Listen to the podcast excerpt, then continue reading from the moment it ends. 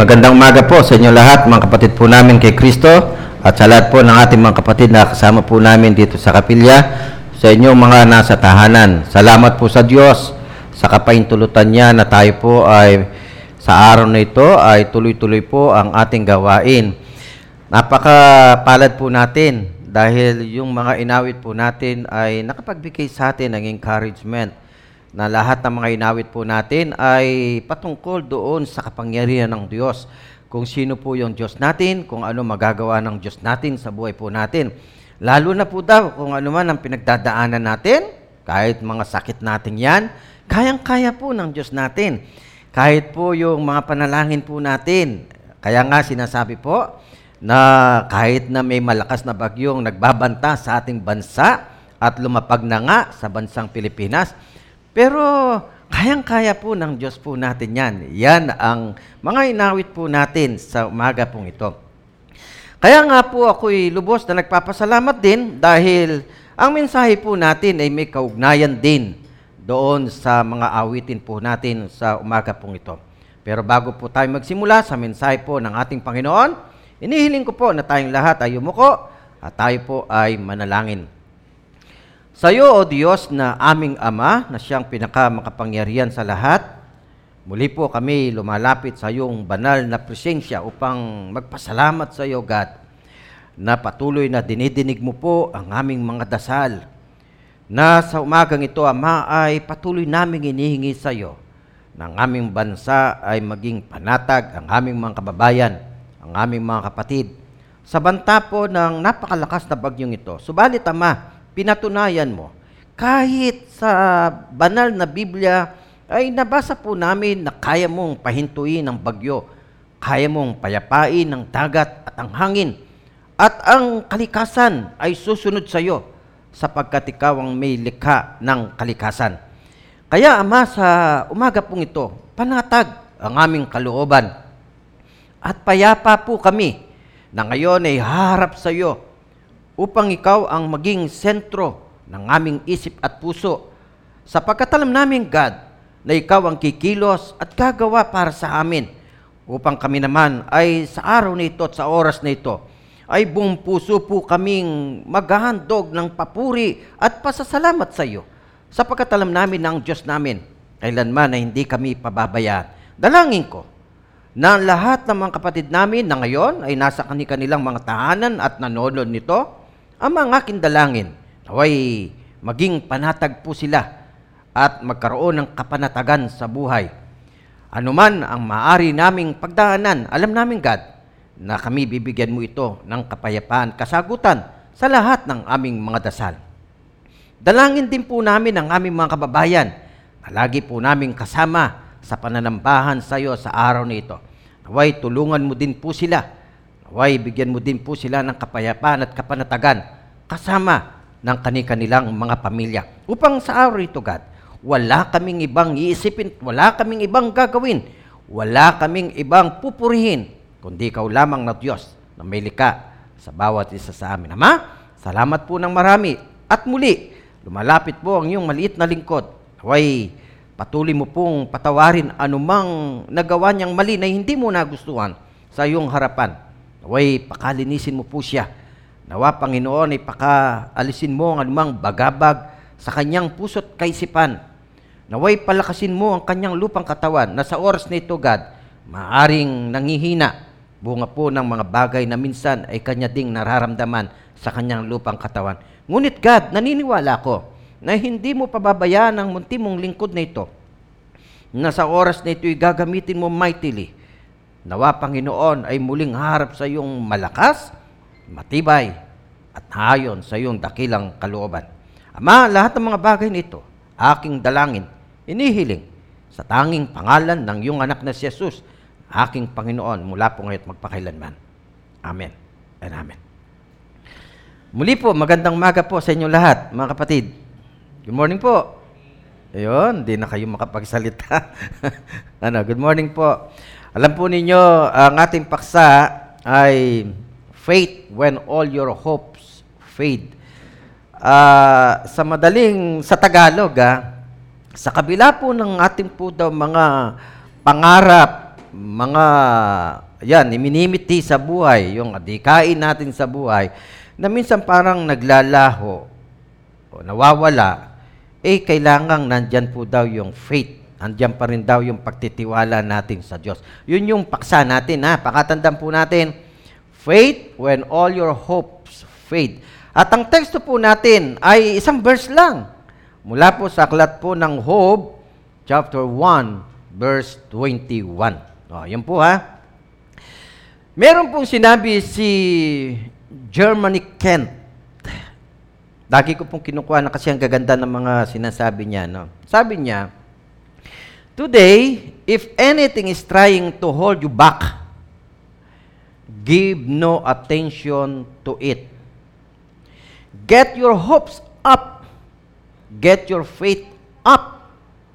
Look up and get ready to rise up. Alam po ninyo, yung sinabi po ni Kent na yan, napakaganda po. Kasi sometimes, in our lives, Dumarating yung mga pagkakataon na para bang hinihila tayo ng mga bagay sa nakaraan na buhay. Para bang dinidistract tayo. Para bagang hinohold tayo para hindi natin marating yung, yung pangarap natin, yung adikain natin.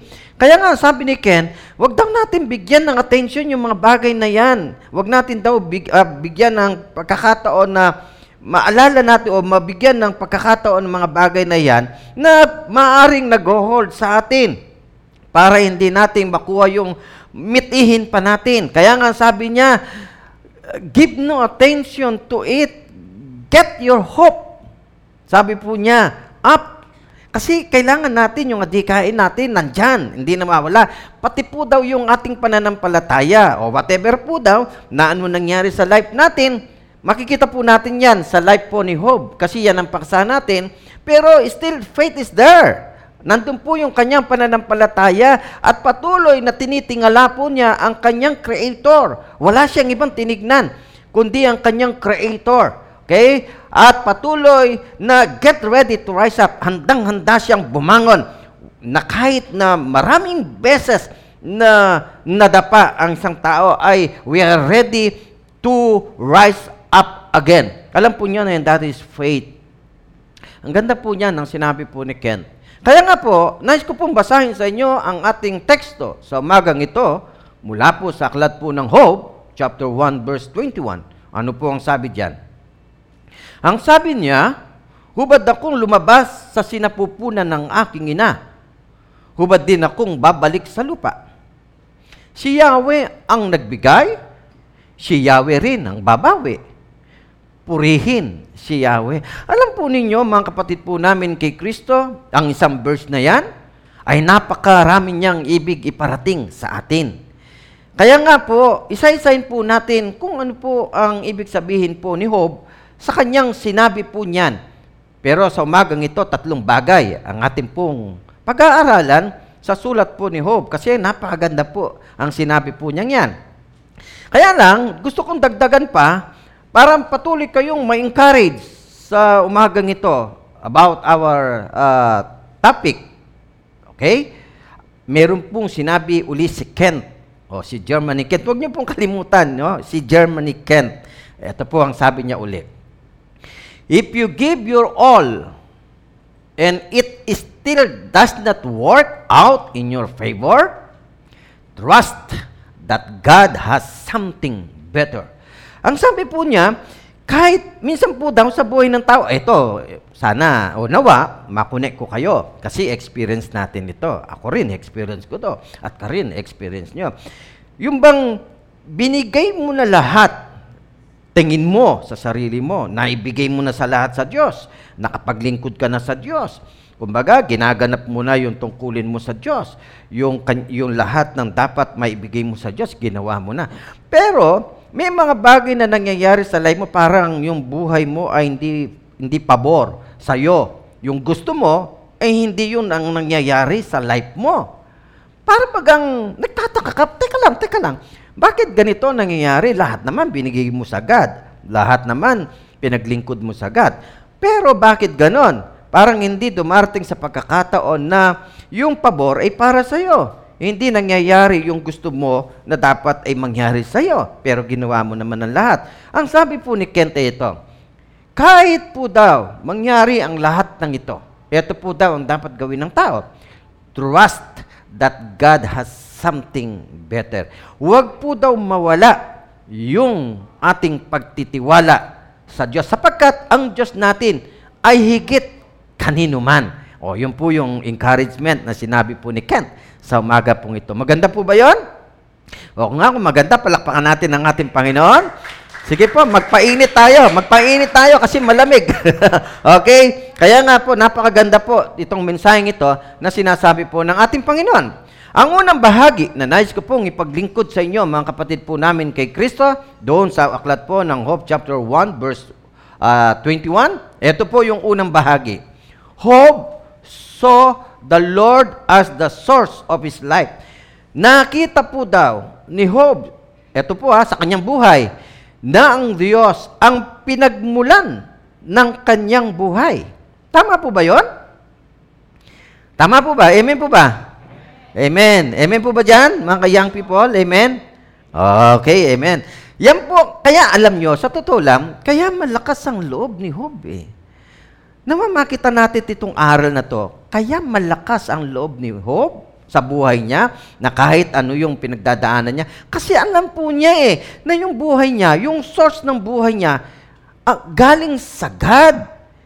Di po ba? Kaya yun ang nananatili sa kanya lang, para malagpasan niya yung mga mangyayari pa at mangyayari pa sa buhay niya. Bakit? Kasi wala na siyang ibang inasahan kasi alam po niya eh, ang buhay niya ay galing sa Diyos. Kaya nga, doon sa verse na binasa po natin, isa-isay natin, ito po ang sabi ni Job doon, The Lord gave.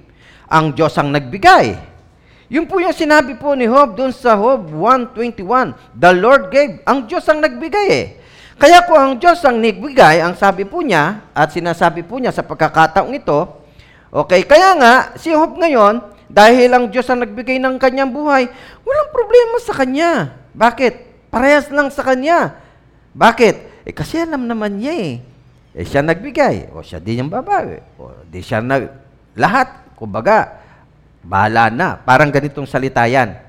Sa madaling maintindihan, bahala na ang Diyos sa buhay ko. Pag salitang bahala na ang Diyos sa buhay ko, ibig sabihin, pinagkatiwala na niya sa Diyos ang lahat. O ano man ang pagdaanan niya, walang problema. Sakit?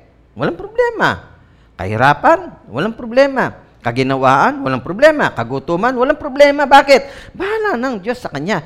Kaya nga, para patuloy po tayong makapag-encourage sa mensaheng ito ng ating Panginoon sa umagang ito, mga kapatid po namin kay Kristo, meron pong sinabi si Apostol Pablo sa aklat po ng Pilipos, chapter 4, verse 19. Ano po ang sabi niya? Ganito po ang sabi ng Bible. My God shall supply all your need according to His riches in glory by Christ Jesus. Ano po daw ang sabi ni Apostol Pablo? Ang Diyos po daw natin ang nagsusupply ng lahat ng ating pangangailangan. Amen po ba doon? Okay, palakpan po natin ang Panginoon kung amen po ba Diyos. Okay, tingnan po ninyo ha, tingnan po ninyo. Kung ang Diyos ang nagsusupply ng lahat ng ating pangangailangan and because of your faith and because of my faith, mag-aalala ba ang kanyang mga anak? Hindi. O hindi ka ba magkakaroon ng kapayapaan kapag sinabi ng Diyos na siya ang nagsusupply ng kailangan mo? Hindi lang nagsusupply ng kailangan mo. Kahit nga ang ating buhay, kahit nga ang ating kalusugan, siyang bahala nga sa atin eh. Kaya lang, ang sabi ni Apostol Pablo, para lalo tayo ma-encourage sa buhay natin ito, dahil talaga mayroon tayong pinagdadaanan talaga at may pagdadaanan talaga tayo, ang sinabi po niya ay ito, Huwag kang mag-alala because your God will supply all your needs. Oh, napakaganda po mga kapatid ko po kay Kristo. Kaya, yun ang sinasabi po ngayon sa mensaheng ito ng ating uh, Panginoon. Kaya nga, sabi niya, all life comes from the Lord. Totoo po ba yun? Na lahat ng buhay galing sa Diyos? Kaya nga, alam po ninyo, kagabi pa, yun nga, ang ating panalangin, kasi po daw, ang, ang bagyo, ang lakas, ah, signal number 4 na, o dito, siyempre, siyempre lahat ng tao naghahanda. Wala namang masama doon. Kail- Kailangan tayo, we are ready. Kailangan tayong maganda. Walang masama yan. But the best thing that we can do is this, to trust God. Kasi alam niya yan eh. Di po ba? Bakit? Kaya nga, ah, kung mababasa po ninyo, wala po dyan na yung aklat ng Marcos, chapter 4, verse 35 to 41. Yun ang istorya niya eh, na pinakita niya yung kanyang kapangyarihan. Ano yung kanyang kapangyarihan? Eh, kahit nga yung bagyo eh. O, di po ba? Panatag nga siya kahit bumabagyo eh. Bakit? Kahit nga malakas ang hangin, panatag din siya. O, kahit nga yung alon ng dagat, halos yung bangka sinasakyan niya, ay mataob, panatag siya. Natutulog nga siya, nagpapahinga siya eh. Okay? Pero bakit ganun? 'Di ba? Kasi alam niya, kaya niya na itong mga nakikita ng tao na minsan ang siya nagdudulot sa atin ng walang kapanatagan, itong mga bagay na ngayon ay nakikita natin na siya nagdudulot sa atin ng kainaan na minsan, Itong mga bagay na nakikita natin na nagdudulot sa atin ng takot na minsan, na yung takot na yon ang nagdadala sa atin upang tayo manghina, upang magkaroon tayo ng maliit na paniniwala at pananampalataya natin sa ating Panginoon. Ito yung mga bagay ngayon na nakikita natin. Pero kapatid ko po kay Kristo, ito po yung maliwanag na sinasabi po ng aklat ng Biblia at ang mensaheng ito, the intention of this message is to encourage everyone to trust God with our faith sapagkat alam ng Diyos kung ano ang gagawin niya sa buhay ng bawat isa sa atin. Kaya niya nga eh. Pinasunod nga niya eh. Hindi niya ba kayang gawin ngayon niya sa atin? Na kaya niyang gawin noon? Kaya niyang gawin ngayon yan. Kaya panatag lang. Kaya nga sabi ko, salamat sa Diyos. Kasi pagising ko sa umaga, tumingin ako, nakita ko, wal- walang ulan. Sabi ko, Lord, thank you kasi yun ang panalangin. And that is our faith. Di po ba? Amen po ba doon? O, palakpan nga po natin ang ating Panginoon kung amen. Kaya nga, alam po ninyo, God in Acts, in Acts chapter 17, verse 20, ah, 25, God is not served by human hands, as though he needed anything, since he, he himself gives to all people life and breath all things. Alam po ninyo, hindi daw natin sa ang Diyos ang pinaglilingkuran ng ating mga kamay dahil kailangan niya. O, yun ang sinasabi po niya. Hindi ah. Bakit? Siya po yung nagbigay ng life. Siya po yung nagbigay ng lahat ng bagay. Yun ang sinasabi po niya sa tao. Hindi ang tao yung para bang kaya tayo naglilingkod sa God because God needed o dahil kailangan ng God natin yan. Hindi ha. Kasi ang sinasabi po ng Acts 17:20 uh, 25 dahil siya yung pinanggalingan ng life, the source of our lives. Siya yung nagbigay ng lahat ng bagay. Kaya walang bagay na hindi niya kayang ibigay sa atin. Yun po yung sinasabi niya sa umagang ito at yun din ang sinasabi niya sa atin na ngayon ay gusto niya maging panatag lang tayo. Alam po ninyo, yun ang gusto niya, gustong makita ng Diyos sa atin ngayon, panatag tayo. Kahit na ano yung pagdadaanan natin. Sabi ko nga kaninang umaga, kasi pag tayo ko, medyo, ang pakiramdam ko, ano eh, yung, para baga akong nahihilong, hindi naman naglili, yung parang ganon. Pero alam niyo po, abang ina my prayer, sabi ko nga sa aking may bahay, parang nahilo ako ma. Pero alam po ninyo, I stand here before you with faith in God. Nandun yung power eh, nandun yung lakas na ang God talaga kapag God kumilos siya sa buhay mo, walang hindi na hindi niya kaya. Kaya salamat sa God. Palakpakan nga natin ang Panginoon natin. Napakabuti ng Diyos po natin. Sa totoo lang, napakabuti po ng Diyos natin. Okay? So, ang sabi ng James 1.17, yung po mga talata, mga kapatid, huwag niyo kalimutan. Oh, James 1.17, Ang lahat ng mabuti at ganap na kaloob ay buhat sa Diyos. O, tignan nyo, lahat ng nangyayaring kabutihan sa buhay natin is from God. Okay, mula sa Ama na lumikha ng mga tanglaw sa kalangitan. Hindi siya nagbabago o nagpapakita ng bagyam ang pagbabago. Yung Diyos ni Abraham, yung Diyos ni Jacob, yung Diyos ni Isaac, yung Diyos natin, hindi po raw nagbabago. Siya pa rin daw yung lumikha ng kalangitan. Oh, siya yung lumikha po daw ng ano, mga tanglaw sa kalangitan. Oh, nakikita natin, hindi nagbabago ang God natin. hindi man daw siya nagpakita ng bahagyamang pagbabago. Siya noon, siya na ngayon, siya yung darating. Walang pagbabago ang Diyos natin. Kaya kung kaya niya magpatigil ng bagyo, kaya niya magpatigil ng bagyo. Kaya niyang nagpagaling ng mga may sakit, kaya niya magpagaling ngayon. Ano mang pagdaanan natin sa oras na ito, sa buhay natin, kaya ng Diyos natin. Ito lang ang kailangan natin. Alam po ninyo kung anong susi para marating natin ang tugatong ng tagumpay? Faith. O yun ang paksa natin eh. Faith. Di po ba? Ang sabi po dyan, all our hopes are faith o faith. Yun lang. Pananampalataya lang. Kaya nga po, alam nyo, wala akong ibang binibigay na ilustrasyon sa inyo.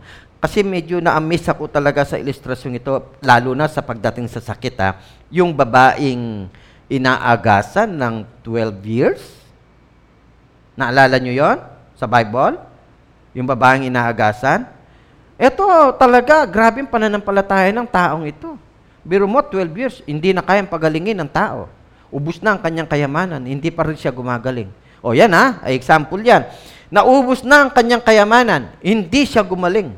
Wala na siyang kayamanan, hindi siya kayang pagalingin.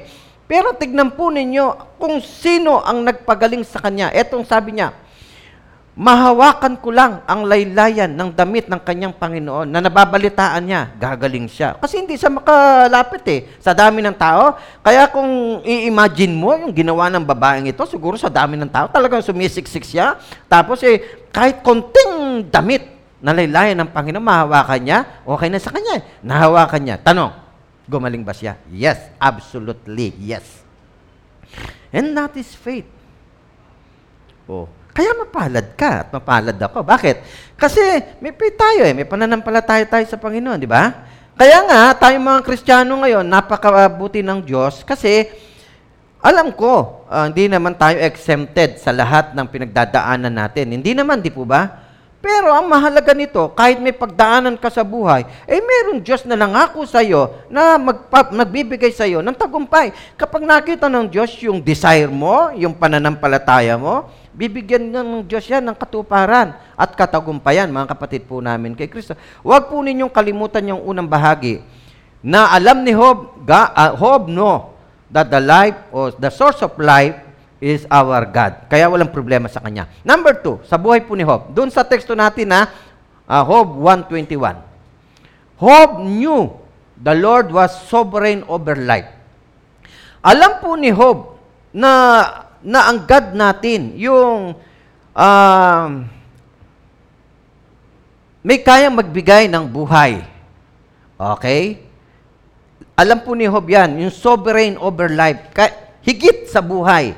Okay, kaya niyang i-rule. Okay? Yung buhay po natin. Tama po ba yon? Kaya bang i-rule ng Diyos ang buhay natin? Yes naman. Ay, nakita po ni Job yun eh. Bakit? God is sovereign over the length of life. Ang Diyos ang nagtakda sa buhay natin. Ang tanong, uh, tanong ko lang ha, sa umagang ito, ah, tayo ba may nakatakdang buhay sa mundong ito? Hanggang kailan lang tayo? Hello? May, amen po ba? Oh, hindi, hindi natin alam yan ha. Pero alam ng Diyos kung hanggang kailan ka lang sa mundong ito. Tama? Kasi ang sabi niya, eh, God is sovereign over the length of life. Alam niya kung hanggang uh, saan lang yung buhay mo on earth. Okay, kaya nga, ang sabi ng Hebreo, wala dyan, Hebreo 9.20, uh, 27, sabi niya doon, Minsang it- itinakda sa taong mamatay na minsan at pagkatapos nito ay paghukom. So may nakatakda talaga sa tao ang kanyang buhay. Alam ng God yan eh, kasi siya nagbigay eh. Kaya nga, ang sabi ni ay ganito, The Lord has taken away. Siya yung nagbigay, yung una, siya yung nagbigay. Ikalawa, siya yung kukuha uli. Alam po ninyo, yun ang mahalaga sa Diyos natin. Siya yung nagbigay, siya rin kukuha. Walang involved na iba. Hindi kasi kaya ng iba. Hindi kaya ng mundo. Kahit nga ang kayamanan ng mundo, hindi kaya eh hindi kayang tapatan ng Diyos natin. Kasi yung binigay niya, hindi kayang ibigay ng mundo yan eh. Yung gagawin ng Diyos na siya rin kukuha, alam niyo po, ito pa maganda. Kahit ano ang pagdaanan natin sa buhay, kahit yung si Satan, hindi niya kayang kunin ang buhay natin. Tama po ba yun? O, tingnan nyo ha. O, sa istorya ni Job. O, bumalik tayo. Kasi yan ang istorya natin. Si Job, anong naging buhay niya? Di po pa pinagpala siya ng Diyos? Pinagpala siya sa kayamanan. Wala na siyang kailangan pa. Bakit? Maunlad ang buhay niya eh. Di po ba? Marami siyang ari-arian. O pagising niya sa umaga, kakain na lang siya. Bakit? Eh sagana siya eh. Tapos mayroon pa siyang pamilya. Ma- marami siyang mga anak. O mayroon pa siyang magandang asawa. O, wala siyang problema. Pero tignan nyo ang nangyari. Tignan nyo mga kapatid ah, kung makaka-relate tayo. Ano nangyari sa kanya? Oh. Ito bang taong ito, sa kabila ng siya'y makadiyos, hindi na siya dadaan ng maraming pagsubok? Kasi minsan, okay ito ah, minsan kasi mali ang interpretasyon ng tao. O, pakinggan nyo.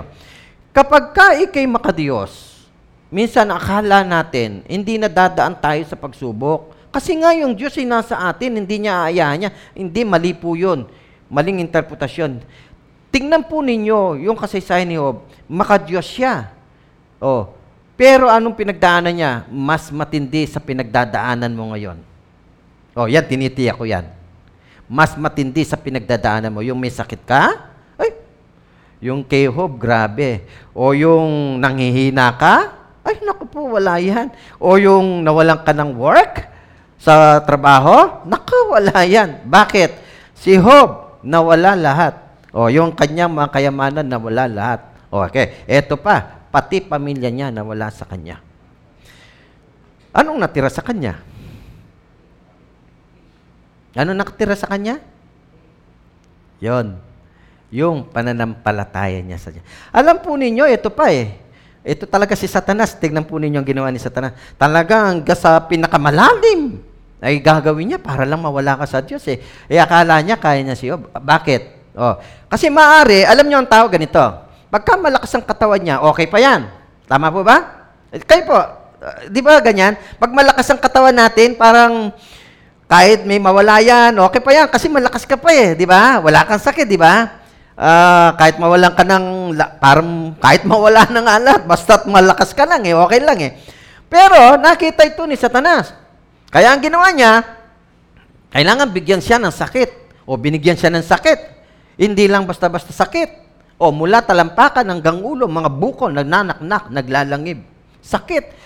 Sabi ko nga, minsan, ito po, experience ko din. Yung mga naka, nakaranas ng pigsa. Ay, sorry for the word ha. Yung mga kumakain. Pero sa totoo lang, isang pigsa lang ang dumapo sa'yo. Makirot. Hindi ka nga makatulog sa gabi. Bakit? Kasi yung kumikirot, di ba? Biling ka ng biling, di ka makatulog. Si Job, mula talampakan hanggang ulo, lahat ng bahagi ng katawan may bukol, nagnanaknak. Ang sakit! Alam nyo, kung ini-imagine mo, baka nga magawa mo nga tumalikod sa God. Bakit? Biro mo, nawalan ka na ng ari-arian, nawalan ka na ng pamilya, tapos magkakasakit ka pa. Wala na. Pero, alam po ninyo, eh, this is the great lesson to us this morning. Ano yung naiwan sa kanya para mabuhay siya, para lalo siyang sumunod sa Diyos at magtiwala sa Diyos? Alam po ninyo kung anong naiwan sa kanya? Only faith. Hindi niya kinompromise ang kanyang pananampalataya. Nanitili siyang nagtiwala sa Diyos. Alam po ninyo, sa pinagdadaanan natin ngayon, sorry ah, pero marami sa ngayon ng mga tao yan ng maraming problema. Konting bagay lang kinakalimutan ng Diyos.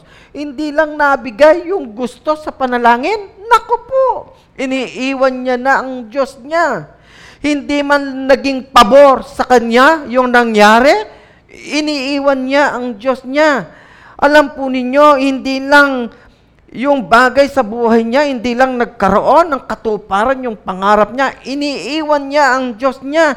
Yan ang tao sa kasalukuyan. Kaya nga po, yung mensahe natin ay nagbibigay ng comparison na ang Diyos natin ay hindi nagbabagaw noon, ngayon at sa darating. Siya yun. At siya yung Diyos ni Jacob, ay ni Diyos ni Job. At yun ang Diyos natin na ngayon ang nagsasabi, kahit anong mangyari, manatili tayo sa Diyos natin. Huwag nating i-compromise yung faith po natin. Kahit marami po daw tayong pagdaanan. Kaya nga, sabi ni Kent kanina, huwag niyong kalimutan yung sinabi ni Kent, ni Germany Kent. Ano sabi niya? Maraming beses na maari tayong ni-hold ng past. Pero ang sabi niya, get up your hope. Tumuloy tayo at kunin natin ang bagong pag-asa. Yan ang sinasabi po ni Ken. Kaya nga mga kapatid, yan po yung sinasabi po ni Job. Kaya nga, our breath is in God's hands. Totoo po ba yon? Yes. Nasa kamay ng Diyos ang buhay po natin. Di po ba, no, mga kapatid, nasa Diyos ang buhay natin. Kapag ka sinabi ng Diyos, kunin na kita. Kaya bang gawin yon? Kaya. Meron bang ilustrasyon sa Bible dyan? Meron. Ano pong ilustrasyon? Di po ba yung mayaman? O, eh, wala dyan ha. Duma, ano lang sa mind ko. Di po ba yung ah, binatang mayaman? Ano po sabi niya? Okay, sabi niya, ah, okay na. Nagpagal na ako. Ah, nagpakayaman na ako. Ah, puno na yung aking kamalig. Wala na akong paglagyan. Ang sabi pa nga niya, palalakihin niya yung kamalig niya para yung lalong kayamanan niya idadami at sasabihin niya sa kanyang sarili, o magpahinga ka na, okay ka na, mag-relax ka na. Wala nang kailangan, magpakasaya ka na lang. Kumain ka, uminom ka, magpakasaya ka sa buhay mo. Kasi okay ka na, wala nang problema. Ano sabi ng Diyos sa kanya? Oy, oy, oy, oy, oy, ikaw na haling na mayaman. Kukunin ko ngayon ang buhay mo. O, mapapasana yung kayamanan. Di ba sabi niya? Kasi our breath is in God's hands. Maaring marami kang plano sa buhay. Marami tayong plano sa buhay. Marami tayong gustong marating sa buhay. Pero hindi natin alam na ang buhay natin ay nasa kamay ng God. Alam po ninyo, the important is this, yung istorya ni Job, na kahit anong mangyari, ay nanatili siyang nagtiwala sa God. Kahit na maging kamatayan, buhay at kamatayan, nasa God siya. Pantay lang sa Kanya. Maging mayaman, maging mahirap, pantay lang sa Kanya. Walang pinagiba sa kanyang pananampalataya sa Diyos. Kahit na maghirap siya, lalo siyang kumapit sa Diyos. Nung siya mayaman, nakakapit sa Diyos. Nung naghirap siya, nakakapit sa Diyos. Ibig sabihin, walang problema sa kanya ang paglilingkod. Parehas lang sa kanya. At yun ngayon ang sinasabi niya sa atin, mga kapatid ko po, kay Kristo. Na ano man ang mangyari, pagdaanan natin sa buhay, parehas lang dapat. Hindi nagbabago ang ating paniniwala at ang ating pananampalataya sa ating Panginoon sapagkat yan po ang lesson na matututunan po natin kay Job. Meron pong sinabi si Daniel na makakapagdagdag po sa ating kaalaman. Chapter 5, verse 22 to 23. Ganito po ang sabi niya. At bagamat alam ninyo ito, Haring Belsasar, hindi kayo nagpakumbaba sa halib. Nagmataas kayo sa harapan ng Panginoon ng kalangitan. Ipinakuha ninyo ang mga sisidlang mula sa kanyang templo at inuman ninyo ang inyong mga tagapamahala, ang mga asawa at asawang lingkod. Bukod doon, sumamba kayo sa mga Diyos ninyong yari sa ginto, pilak, tanso, bakal, kahoy at bato. Mga Diyos na hindi nakakakita, hindi nakakarinig, ni nakakaunawa man. At ang Diyos na nagbibigay at nagtakda ng iyong buhay ay hindi ninyo pinarangalan. Yang pong talatang yan ay nagbibigay po sa atin na nagsasabi na ang Diyos ang nagbigay ng buhay at siya rin ang nagtakda ng buhay po natin. Kaya nga sinabi po kay Haring Belsasar, ito po, ang buhay mo, ginamit mo lang sa pagsamba sa mga Diyos-Diyosan eh. Ang buhay mo, ginamit mo lang sa mga bagay na walang kapararakan. Kaya ang sabi niya, hindi mo binigyan at pinarangalan ng Diyos na lumikha ng buhay mo eh. Ang Diyos ang nagbigay, ang Diyos din ang magtatakda. Alam po ninyo sa umagang ito, mga kapatid ko po kay Kristo, ang lesson na makikita natin dito, eto, kailangan po nating ihanda ang buhay po natin. Kasi nga, hindi natin alam kung kailan tayo magwawakas sa mundong ito. Job understood that life is short at his longest. Alam po ni Job yan na talaga ang Diyos niya ang nagtakda ng kanyang buhay at siya rin ang nagbigay ng buhay. Alam din ni Job ng buhay ay maiksi lang. Life is short and it waits for no one. Ang buhay po daw maiksi lang at hindi naghihintay yan sa kanino man. Tuloy-tuloy po yan. Hindi niya kayang hintayin ng tao. Kasi nga, ang buhay is short. Maiksi lang. Kaya nga, ini-encourage ni Job, o etong gawin natin. Sama-sama na tayo'y maglingkod at magtiwala. Whatever happen, in our lives, we will continue to serve God and to praise God. Amen po ba doon? Ah, palakpan po natin ang ating Panginoon mga kapatid. Job did not understand why, but his faith made him strong. Siyempre, maraming karanasan ng maraming mga tao ito. Eh. Pag may nangyari sa buhay, parang, di ba ba, maraming mga tanong, ano ba, bakit ba nangyari ito? Bakit nangyari ganyan? Minsan nga, may, meron pang, sana kay ano na lang nangyari yan eh. Di ba? Kasi yan eh, napakasama niya. Pero bakit itong tao ito, napakasama niya, pero wala nangyari sa buhay niya. Pero itong mga taong napakabuti, eh, may nangyayari sa buhay natin. Minsan magulod sa isip, hindi maintindihan. And hope, alam po niya, dumating din sa puntong like that. Did not understand why. Pero mahalaga kay Hope, kahit hindi niya maintindihan ang mga bagay na nangyayari sa buhay niya, still faith made him strong. Yung pa rin pananampalataya niya ang nagdikta sa kanya para lalo siyang lumakas sa buhay niya. Alam po ninyo, you don't inspire others. Meron po sinabi ha, isang quotation po ito. Napakaganda. Pakinggan po ninyo. You don't inspire others by being perfect. Ang ibig niya sabihin, hindi mo raw mapapalakas ang isang tao dahil ikaw ay perfecto. Ah, minsan kasi kaya gusto natin magpaka-perfect. Sometimes like that eh, no? Kasi yung mga taong nakatingin sa atin, para ma-encourage sila na tayo perfecto. Sabi po diyan, you don't inspire others by being perfect. You inspire them by how you deal with your imperfections. Ang ibig niya sabihin, ma-inspire mo daw ang ibang tao kung papaano mo sinalubong ang anumang problemang pinagdaanan at dumaan sa buhay mo at nakalagpas ka. Maraming tao kang ma-inspire. Bakit? Kasi sa dami ng suliraning dumating sa buhay mo, o ay nagtagumpay ka kasi alam mo kung paano mo ito dinil. Paano mo ito kinaharap sa buhay mo. Yun po yung sinasabi po niyan. Kaya kay ganda eh, no ha? Kaya nga, yung sinasabi po ng quotation niyan, ang ibig sabihin lang, talagang maraming mangyayari sa buhay ng isang Kristiyano. But the best thing that we can do now to stand firm is because of your faith and my faith. Amen po ba doon?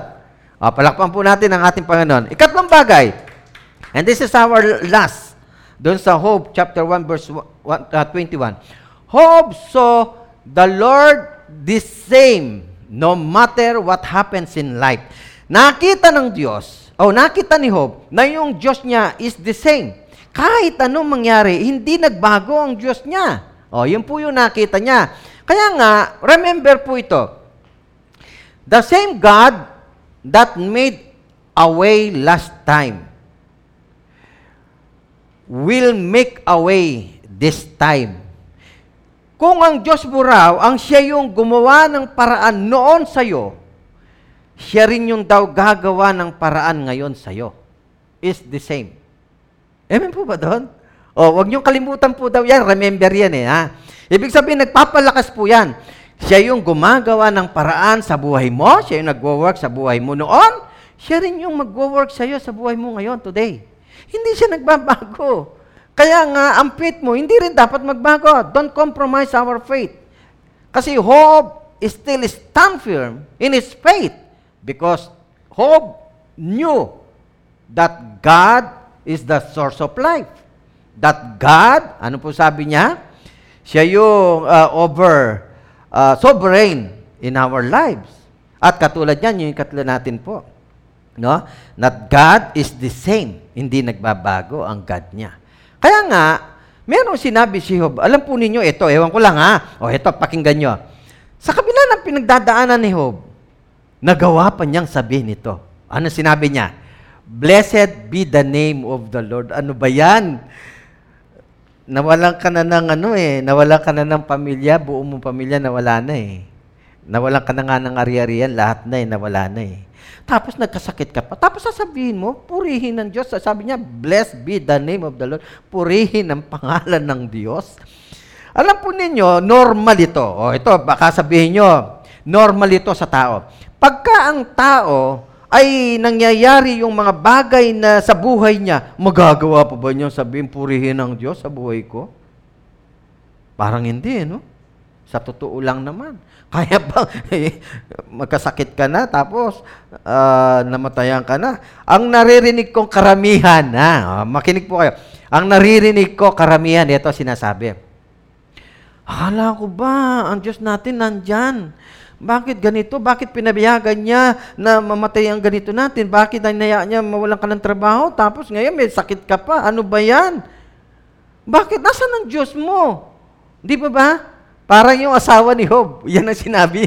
O, karamihan, yung mga tao ngayon, kagaya ng asawa ni Job. Kasi yung asawa ni Job, sinabi niya, sumpahin mo ang Diyos mo. O, para mabuhay ka. Parang hindi naniniwala eh. Di mo ba? Sa God. Karamihan ng tao ganun ngayon. Pero si Job iba. Blessed be the name of the Lord. It is easy to bless God when things are going well. Lord, praise you. Praise you, God. Thank you, God. Why? Because your life is going well. Tama? Kasi nga, ang daming blessing mo every day of your life. Blessing. Pagising mo pa lang sa umaga, blessing na. Lord, thank you, thank you. Pero kung pagising mo, malaking suliranin, masasabi mo kayang, praise you, Lord? Kakaiba talaga itong si Job, no? Kakaiba. Pero may lesson siya sa atin. Kaya nga sabi niya, Job was able to bless God when his hope was fading. Nagawa pa rin niyang purihin ang Diyos kahit yung mga pangarap niya. In, even your, in his hope sa buhay niya ay nawala, fading. Still, he believed doon sa Diyos niya na may bigay at nagtakda ng kanyang buhay. Alam po ninyo, meron po sinabi ang 1 Corinthians chapter 10 verse 12, 13. Ito po'y karagdagan lang. Okay, mga kapatid ko po kay Kristo. Kaya't magingat ang sino mang nag-aakalang siya'y nakatayo. Oh, at baka siya'y matisod. Wala pang pagsubok na dumarating sa inyo na hindi nyo naranasan ng lahat ng tao. Tapat ang Diyos. At hindi niya ipahintulot na kayo subukin ng higit sa inyong makakaya. Sa halip, pagdating ng pagsubok, bibigyan niya kayo ng lakas upang mapagtagumpayan niyon. Alam po ninyo, ang ganda ng talatang ito. No? Kita nyo, kung isa-summarize natin, bibigyan ka ng pagsubok. Pero pagdating ng pagsubok, yung pagsubok na yan, niya ibinigay sa iyo, alam ng Diyos, kaya mo.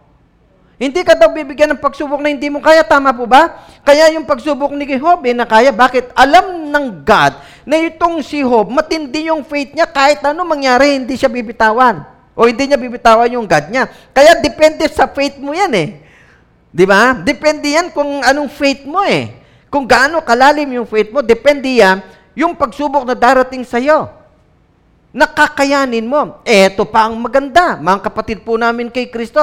Pagdating pa ng pagsubok, bibigyan ka pa ng lakas ng Diyos para yung pagsubok na yon mapagtatagumpayan mo pa. Saan ka pa? Di po ba? Yan ang God natin. Kaya nga, salamat sa Diyos po natin, mga kapatid. Amen po ba doon? O, palakpakan po natin ang Diyos po natin. Napakabuti eh. Everything that God allows to come our way is always with a purpose. Okay. Huwag niyo po kalimutan yan ha.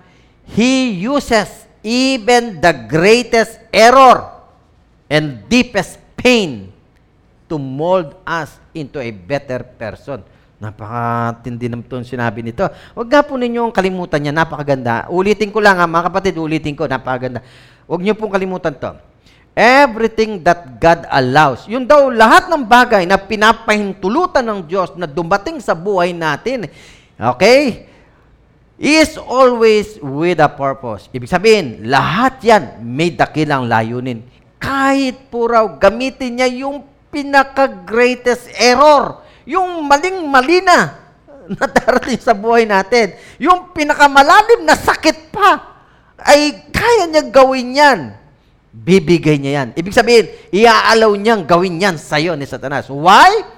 Kasi sabi niya, to mold us into a better person.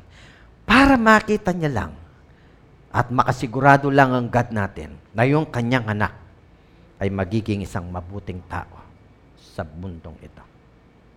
Yan ang sinabi po dyan. Okay?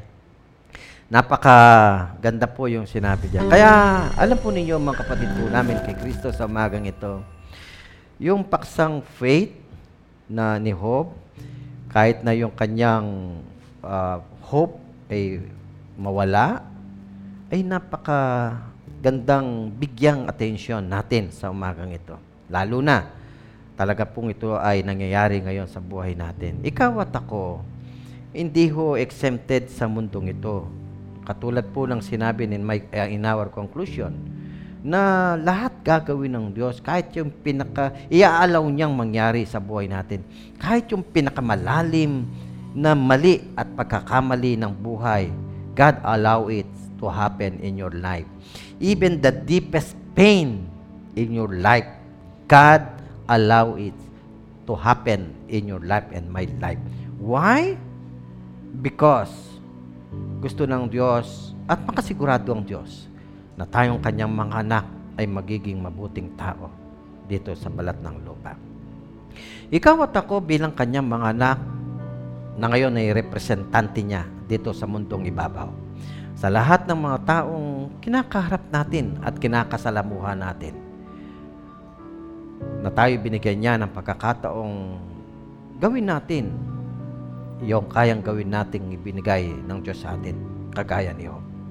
Umaasa po ang Diyos natin sa umagang ito na ikaw at ako ay patuloy na makita ng mundong ito na isang mabuting taong kanyang nilikha.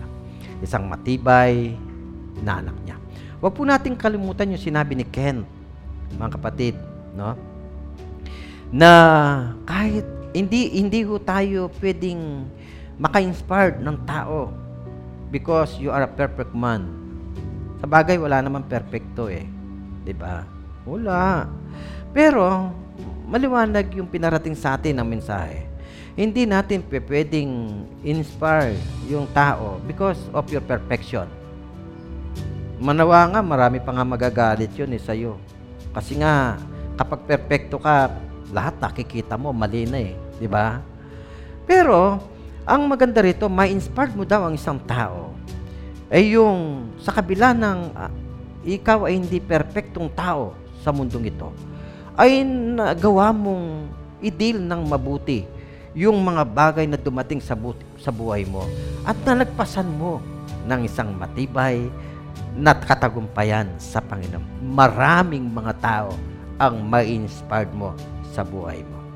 Nawa po sa umagang ito ay patuloy naming dalangin na ang mensaheng ito ay nagbigay sa iyo ng kapanatagan at kapayapaan. Na ang mensaheng ito ay nagbigay din sa iyo ng kalakasan to continue to serve God and to continue to worship God. And to continue that your faith is stand firm in our faith. Whatever happen in our lives, only faith in God and trust in God. Marami pong salamat mga kapatid po namin kay Kristo na ngayon ay kasama po namin sa umagang ito. At sa inyo po, namin mga kapatid kay Kristo, nasa inyo mga tahanan. At sa lahat po ng aming mga kaibigan na nanonood ng mensaheng ito. Naway maging kalakasan po ninyo ito kasama na inyong inyong mga pamilya. Dalangin namin, nawa po'y magpatuloy kayo hanggang sa huli ng ating mga buhay. Pagpalain po tayo ng dakilang may kapal sa umaga pong ito at sa buhay nyo sa darating. In Jesus' name, Amen.